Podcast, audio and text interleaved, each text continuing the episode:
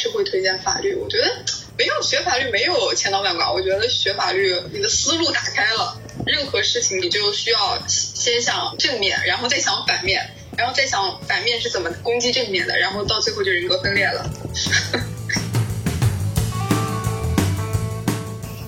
我觉得坏人不坏人，我先权益就是他拥有被辩护的权益。法庭它本身就是一个循序渐进发现事实的过程，有可能这个被维护的这个罪大恶极的这个坏人，他仍然有自己的一些特殊情况。在签任何一个名字的时候，都应该先把条款的内容先看一下，基本上浏览一下。Hello，各位听众朋友们，大家好，欢迎收听《临时生活》，我是拉芳，我是阿拉。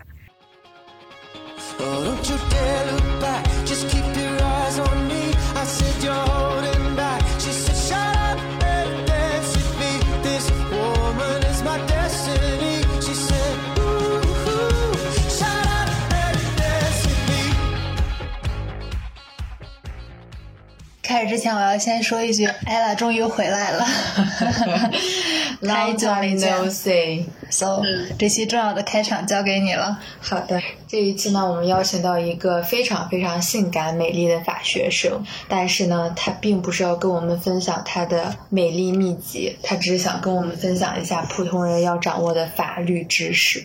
我觉得这个非常非常的重要，因为我个人觉得，小到你在什么美容美发店办卡，然后大到你个人的人身权利，哪怕你走在街上被人砍了，你都需要法律知识。你说。大家每天刷刷微博，就会觉得这个社会多危险呀！所以我觉得，可能你唯一能靠得住的，除了你的家人，也就是法律知识了吧？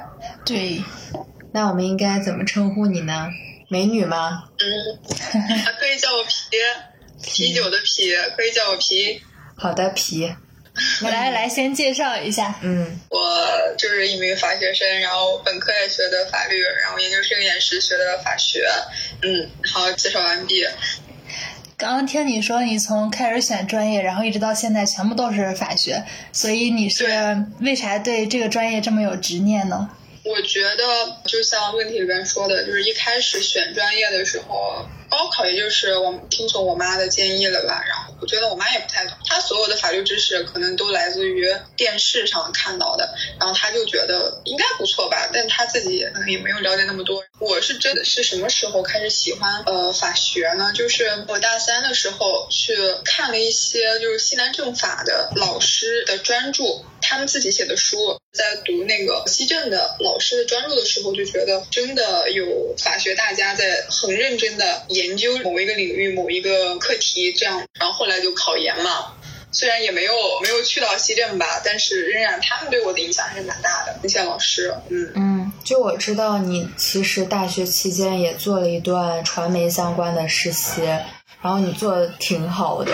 那是不是其实这些实习经历也大概让你清楚说还是学法比较有意义？我觉得不是说学法有意义，就是我感觉我好像只适合把这一门这一项做做强做大做大，对专业化的道路这样的。因为我之前的本科的实习，它是新媒体嘛，就属于小编吧那样的，写那个文章，但是他那个文章就比较流水吧，我觉得，因为他必须要适应大学生的那个阅读的兴趣啦，或者是迎合他们的那种兴趣需要，所以要写一点。仅限他们看的一些文章嘛，这样的。然后，如果要是想自己写一些深刻的话题的话，可能就只能在自己的个人公众号上写这样。我觉得那段经验对我来说，嗯，算是一个抒发自己的平台吧。一边是写迎合大学生的那样的文章，一边就是给了自己一个可以开个人公众号的一个契机吧。嗯，记录一下当时的心情这样。后来是怎么？还是转回了学法学的这条道路上呢？我觉得我完全打不过那些专业的人士，公众号编辑了写那些东西，我完全没办法通过这一项来养家糊口，可以这样说，就是把它发展成我的职业，我觉得有点难，所以我还是就等着自己的学习的专业来吧，就这样，就继续在法学的这条道路上一条路走到黑这样。我觉得你的选择非常的明智，像我们这种干编辑的都要饿死啦。我觉得还好啊，因为因为我感觉我现在还没有真正的就是真正的脱离了社会这个温床之后，可能会焦虑更多一点。因为我一直在实习嘛，一直就是在学校的时候也是半工半读这样的，一直在。我有听你们有一期讲研究生的那一期播客，然后他是属于呃一直在学校没有去社会实践是吧？我是属于半工半读的，所以就可能生活了更忙一点。他是属于在学生活动那一面比较占据他的时间是吧？可能大家把时间分配的都比较紧张。那么接下来就是实习爆黑料的时刻。我知道你之前为政府和一些律所都打过工，有没有什么区别？就先说政府那个吧。呃，我先是做了一段时间实习律师，然后就进了司法局。做社区矫正工作和法律宣传工作。社区矫正它是一项什么样的工作呢？就是判处了管制缓刑的这一部分的人，他们对于社会可能没有构成多大的伤害。不采取管制这些措施，他们就可以在社会上继续生活这样的，然后定期到司法局报到，或者是他们当地的司法所去签到，然后提交自己的近期的思想汇报，然后对于自己近期的生活了，或者是思想的这些方面进行一个反馈，然后定期开一些教育会这样的，基本上就属于对于这一部分犯罪分子吧，因为他们确实犯罪了，但是他们就是在社会层面继续活动嘛。对他们进行继续的再教育，在一定期限之后，他们就解除了这种矫正了，就可以正常的生活了，也就没必要继续来我们这里边签到了。哦，对，他们的行动是仅限于那个地方活动，就是如果要是离开那个地方的话，他的手机上的 GPS 会报警这样的，所以就相当于对他们的人身自由有很大的限制吧。嗯，那我猜他们不能用 VPN 吧？应该是可以用的，因为没有监测这么明显。因为他们的那些犯罪的内容也不涉及什么机密啦，或者是什么涉外这样的，基本上就属于一些金融类犯罪，或者是扰乱社会公共秩序类的犯罪，或者是交通肇事这这样的犯罪。就你说的是被判缓刑的那些犯罪分子是吗？对，首先要对他们的家庭进行调查，然后他们的社区进行调查，确定了将他放到社会上进行矫正，不会对于社会造成一定的威胁的话，他就可以适用这一套社会矫正的程序，这也是有助于教化。对。那是不是那种，就比如说某些高官他贪污了，然后判他十五年，但是缓刑两年，就类似这种的吗？这样不会，就是缓刑的那种，他没有要去监狱服刑的那个过程，就直接是缓刑吗？一般一般这样的重罪不会呃适用社区矫正制度，它社区矫正制度基本上就面向于一些。呃，社会呃，对于社社会伤害程度很低的这些罪，对他们适用，像一些青少年犯罪这样的，或者是有一些老人，比如说我之前接触的一个村子里边的案子，就是有一些老人，他可能对于这个产权意识比较模糊嘛，然后他就把别人的叫什么墓，然后就给挖了，然后 就成了那个破坏公共财产这样的，对，就这样的，对于社会面其实。呃，这个社会面词，我为什么用的这么顺啊？对于社会，那他们为啥要挖别人墓呢？是盗墓吗？不是，就是有时候村和村之间会有利益冲突啊，所以就把人家墓给挖。他的行为有可能被认定为盗墓。嗯，对，就是这样的。好吧，真复杂。我有一个问题。你每天接触到这么多的案件，或者是很多的社会不公平的事情，会不会影响到你自己的心情呢？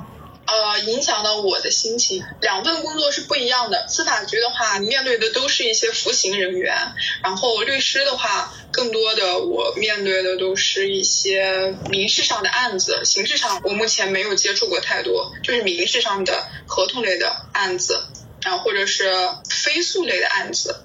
我的同理心可能更多的被用来处理那些服刑人员。第一份工作的时候可能会用的多一点，但第二份就没有什么内心的同理心需要去付出，所以也没有特别特别难过。在第一份的时候，因为在整个流程过程中，你需要去调查走访，对于这个服刑人员的家庭背景需要做一个宏观的调查嘛，你也要和他的父母交流，和他的姐姐交流。比如说我之前有一个案子，就是有一个男生，他应该二十多了，就是离家出走已经很多年了，然后他就在浙江那边一直工作嘛，他有很多年没有回家了。然后跟家里边说自己在外面一直在挣钱，但其实误入了传销组织，嗯，而且他进传销组织，他已经混到了头部人员，就是这样的，然后他就被判了传销类的罪嘛。但是因为他这个社会影响比较小，然后他就采用了这个矫正制度，然后他就回家了，也算是一一件比较呃让人觉得揪心的故事吧，因为父母也很希望他回来。然后他的姐姐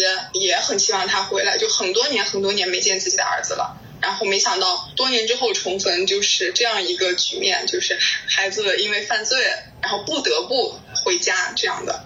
在采访的过程中有很多这种心酸事吧，但是一样的，大家都是犯罪的，所以就是还是按照呃制度来办事。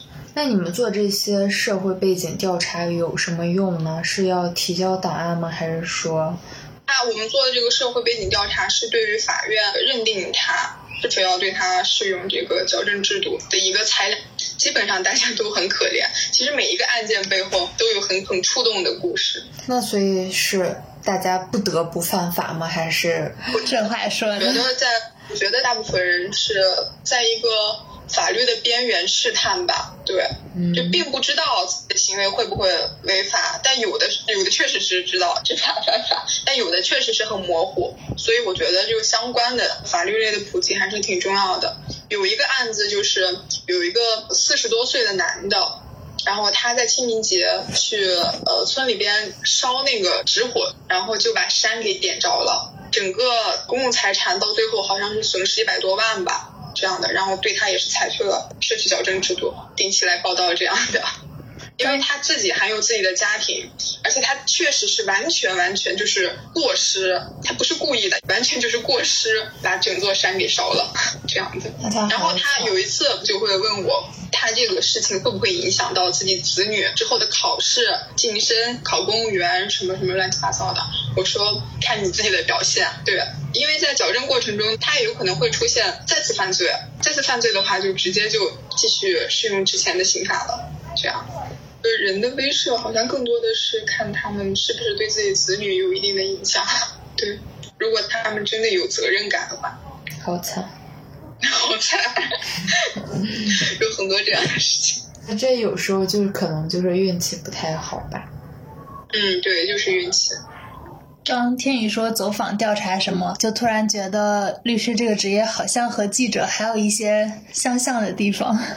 走访调查这个是司法局的工作，但是律师也会有这个工作，尤其是非诉律师这项工作会更加的运用的彻底一点吧。诉讼律师还好，诉讼律师主要还是自己接受这个当事人提供的一些证据，根据他的陈述，然后来采取这个诉讼策略。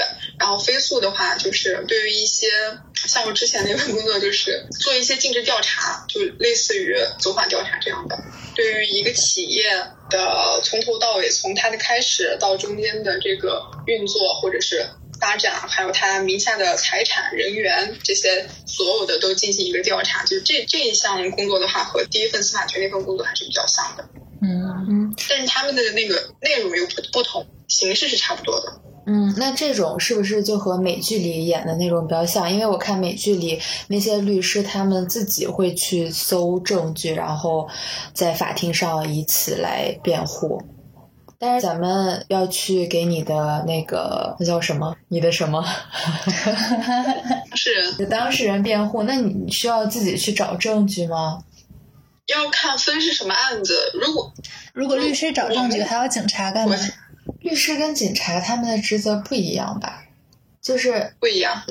对啊，但是但是万一就是警察他没有收集全证据呢？当然要提供啊！检察院没有发现的证据，你发现了，你当然要提供啊。那你就是律师也需要去搜集证据吗？嗯，可以啊。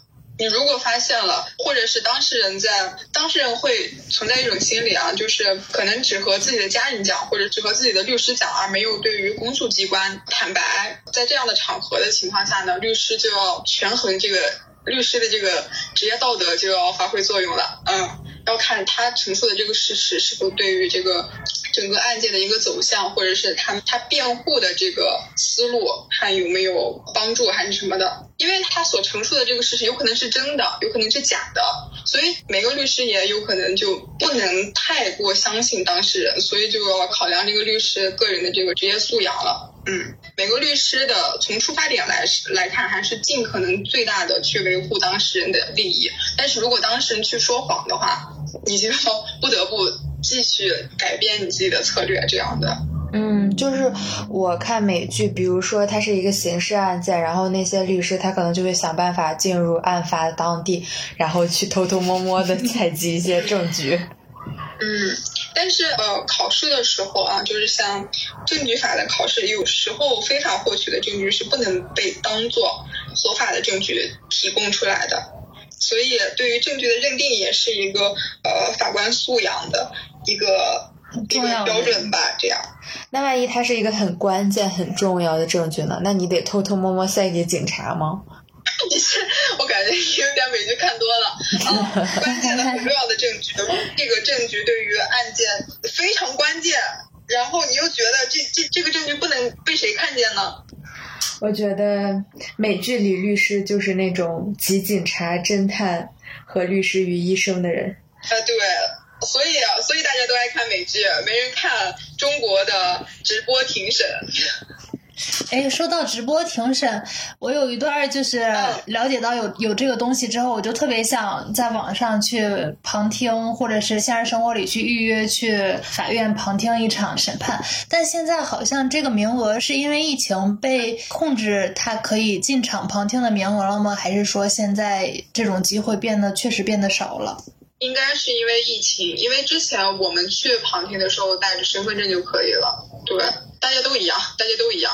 就是如果这个案件是公开审理的，那就可以带着身份证去。现在应该是因为疫情的问题，对，所以法院尽量减少这个办公场所的人员流动。是的，我就感觉现在特别难预约，是吧？嗯，对，很难。好的，那我们终于说到了你的第二份工作。我的第二份工作是在一家律所，对，然后我在律所工作了，从去年九月到今年，差不多将近一年的时间吧。然后我做的是呃非诉业务。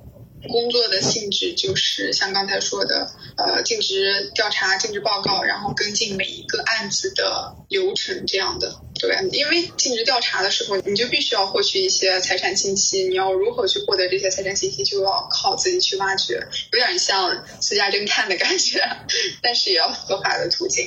嗯，我有一个朋友也在律所，我觉得他有一点纠正我对律师工作的刻板印象，就是原来我总感觉他也是一个比较文科性质的，然后可能你大多数时间都在办公室，然后我发现好像律师的时间还蛮自由的，就是你可能经常要跑一下法院呀，或者出去跟别人谈一下什么的，感觉挺好玩的。对，而且在你遇到难缠的当事人的时候。你不得不去锻炼你自己的口技 和社交的能力。你要如何周旋难缠的难缠的那些当事人呢？对，必须去学会社交，就不学会社交。我觉得内向的人还是确实不是不太适合当律师。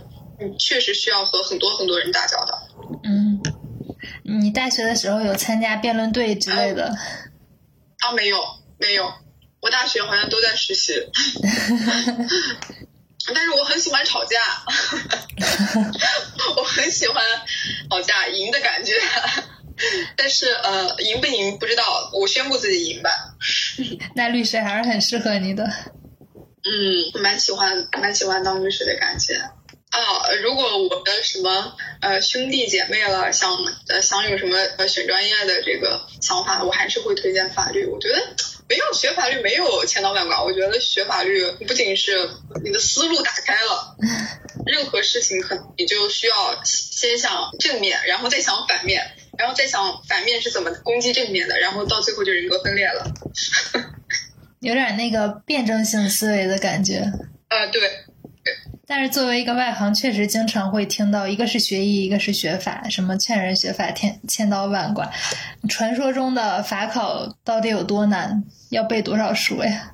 法考它嗯，像任何一门考试一样，它就是一个入门式的门槛类的考试。我觉得它并不难，而且法律它其实有规律的，并不是就是背法条。嗯，它是一个非常。部门法和部门法之间是非常，虽然每个部门法就是独成体系嘛，但是他们之间又有很多的联系。像你去法院的时候，你打打官司，你肯定民法、呃经济法、商法、诉讼法，你多少都沾点儿。对对，所以他们其实有规律的，并不难学。那真正难的是你拿到这个证之后，踏入实务去解决每一个问题。我觉得是这样的，因为问题是真实的，题是简单的。对。那就是每个人他要，比如说他的专业是商法，或者说经济法，还是说他什么都会学一点？嗯，都要涉猎。我觉得律师多少懂一点，每一行各行各业多少懂一点，你在社交的时候才不会吃亏。对，嗯，因为我觉得律师是一个非常需要包装自己的职业，你你需要面面俱到那样的磨练自己。我从上一份工作最大的我学到的，真正能让我觉得将来会呃用得着的，就是嗯勇敢一点，不要害怕。就有时候我可能对于某一领域某一个情况不了解，然后我就不敢接，然后我的老板就跟我说：“你先把案子接下来。”接下来以后，你自己私底下去研究，对，就是这样的。你就勇敢的先去接那个案子，你就你要展现出来一种我是全能的，呃，叫什么这样的形象给你的当事人。你会不会，你都得研究嘛。然后你不会的话，你就得继续磨练自己，就是这样。但是你要勇敢去接下来那个案子。嗯，那律师会成为法官吗？律师会成为法官吗？我觉得律师做久了，他就不想成为法官了，他就想赚钱。不仅仅是因为法官，法官其实也就是，比如说像一类案子干到干很久的，像民商庭，他就一直判的是民商的案子；刑事刑庭他就一直判的是刑事的案子，所以他也需要在某一个领域一直走到黑这样的。但是女律师还是接很多很多不同的案子的，嗯，这是初级律师啊，到最后还是从一个专业发展了，到最后大家就习惯了。你有没有？职场上的 idol，就是你觉得在这个职业上你特别想成为的，或者你特别佩服的，或者激励你的。对，嗯，我应该要怎么说这个人呢？他就是我之前挂实习跟的实习老师，他是一个很优秀、很优秀的，常年担任政府的法律顾问的呃一位老师。然后他现在五十多岁了吧，然后依然活跃在一线。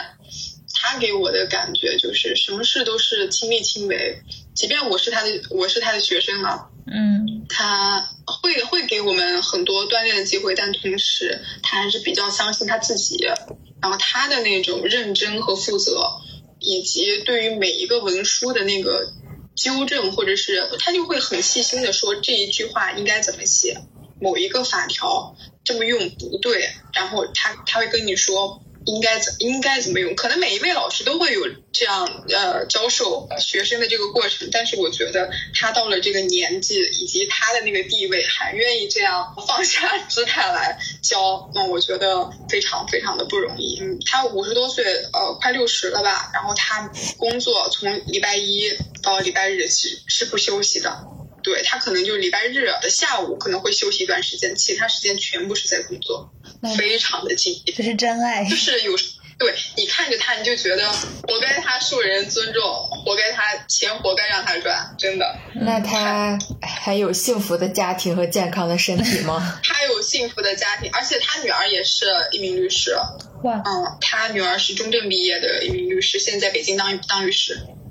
艾拉，你有遇到过什么就是感觉需要通过法律来解决的事情吗？我遇到太多这种事情了，因为我就是一个办卡狂魔。然后健身卡，就各种卡，然后每次办了之后，因为你然后健身房倒闭了。因为你不办的话，那你的消费就会受限。比如说你办了卡，可能你剪刘海就是三十块，但你不办卡，你剪刘海就是一百多块钱。然后你要是经常一个月剪一次的话呢，你就得想想看这个钱应该怎么花。然后一旦你办了卡之后，你再想把你的钱要回来，基本上就不太可能。像我前段时间，我办了一个按摩卡，然后我也跟皮友说，当时我办了之后，我就觉得这个按摩没有任何效果。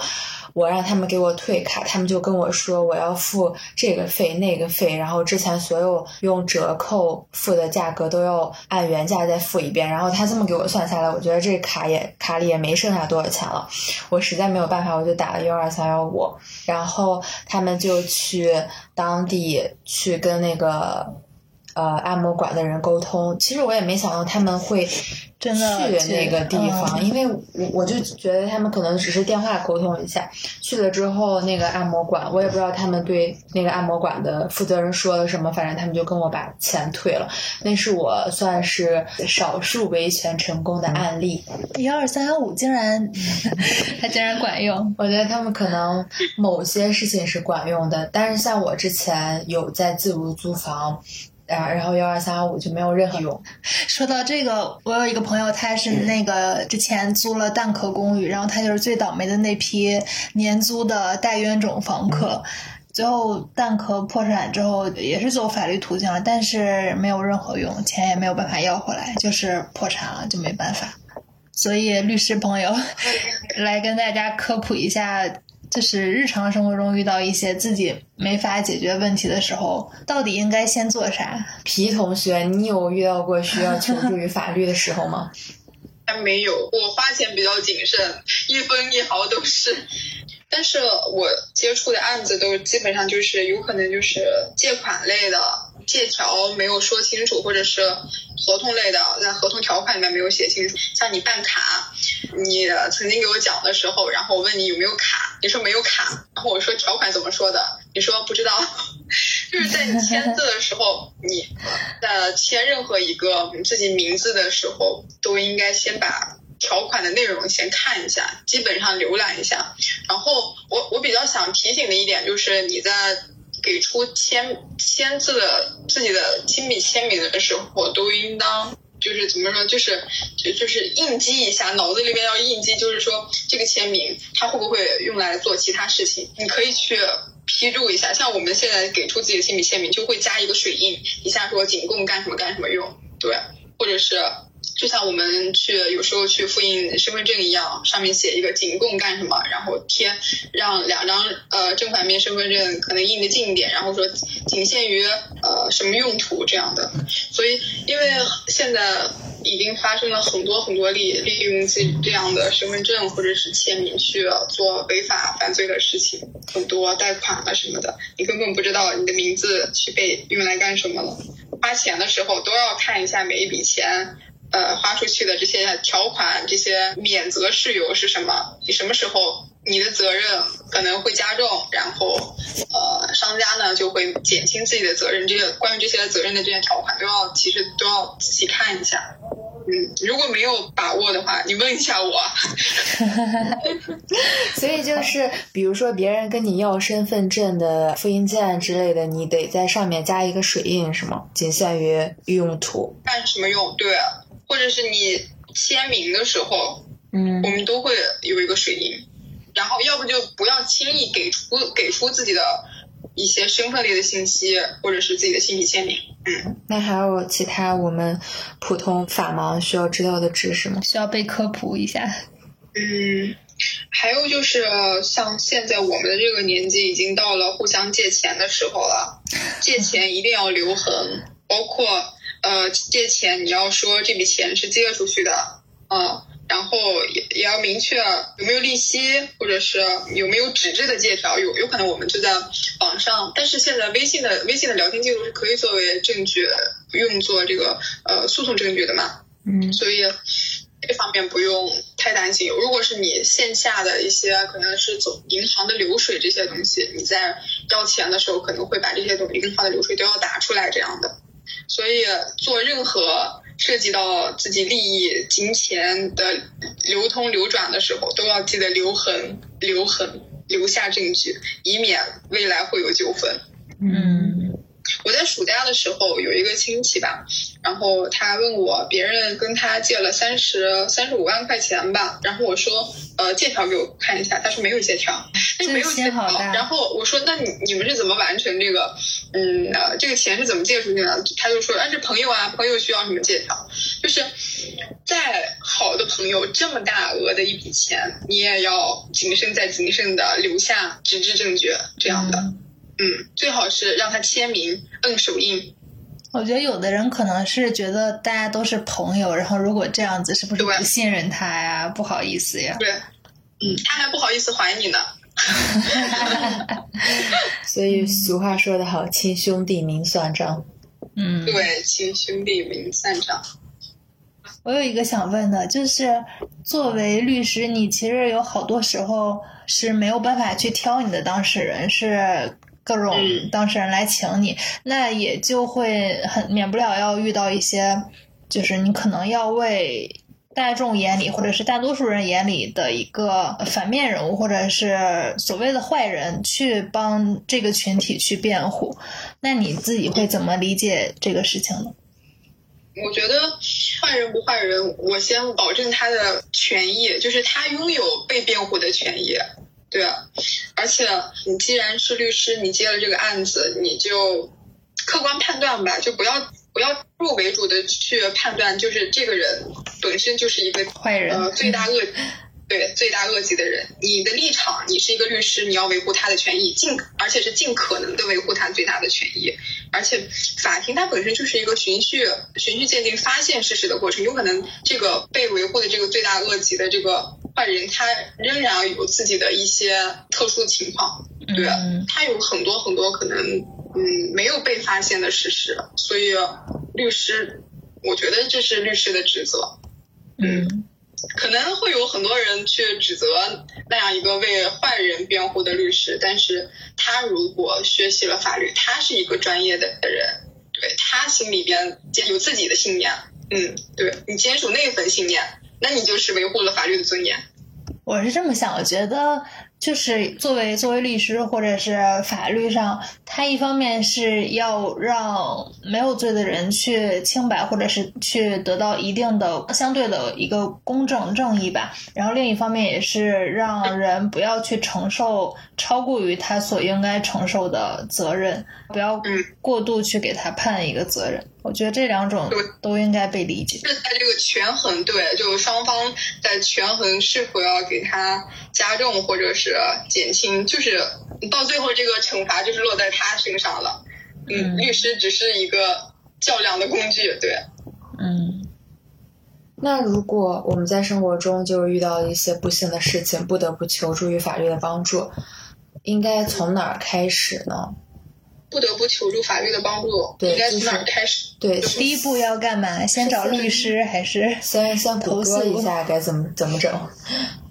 可以先上一下裁判网，搜一下相关的这个，因为事实这些东西大家都很相似。嗯，你不是世界上第一个遭到遭到这样事情的人，你可以先去呃搜索一些案例，或者是咨询一下律师朋友。其实现在如小地方的咨询律师是不收费的，大家很愿意去呃提供这样一项服务。但是这样其实也是不好的，因为呃律律师他还是有自己的行业规则，可以去求助一些法律援助，当地的一些呃司法局就有一这种为专门为特特定的人群提供的一项呃一些免费的法律援助，可以去找这些机关，或者是如果你是涉及到消费类的啊，就是你消费了某项产品或者食品或者药品，你也可以找当地的消协这样的，他们现在也是工作的，不是那么不是那么真的工作。对你说的这个法律援助、法律咨询，我在北京这个老北京的社区租房子嘛，然后他们每个月还都会有一次有一个法律援助，就是会把一些律师请到小区里边，告诉大家在哪栋楼什么地方，让大家有需要咨询的可以免费去咨询。我觉得这个还蛮好的诶。是的，而且而且这些律师都是一些年轻的呃比较有热情的青年律师。对。感觉学法的人好像多少都会有一些理想主义。那你在工作经历中，或者你在对各种案例的学习之中，你会不会有一些时刻突然觉得自己的力量很小，无能为力，或者突然内心有一些些失望？嗯，我觉得这个这个可能就是实习的原因，因为可能我实习中接触的案子也没有那么惊心动魄。嗯，所以。对，所以我可能更更习惯了用平常心去对待案子，然后其实那种非常惊心动魄的，让你觉得无能为力的那些案子，可能你平时都不太能接触。你可能听说那样的故事很多，但是你在处理案子的时候，还是多实习，你会更加的冷漠吗？还是说是理性？理性，我觉得理性吧，对，就把它就是一份工作而已。就是一份工作，带入太多的个人感情，其实不利于你。是的，我我是这么想的。我觉得这句话适用于所有打工人。对，对他就是一份工作而已，不要太较真。那我们这期就愉快的结束了，谢谢皮同学，再见，拜拜，拜拜。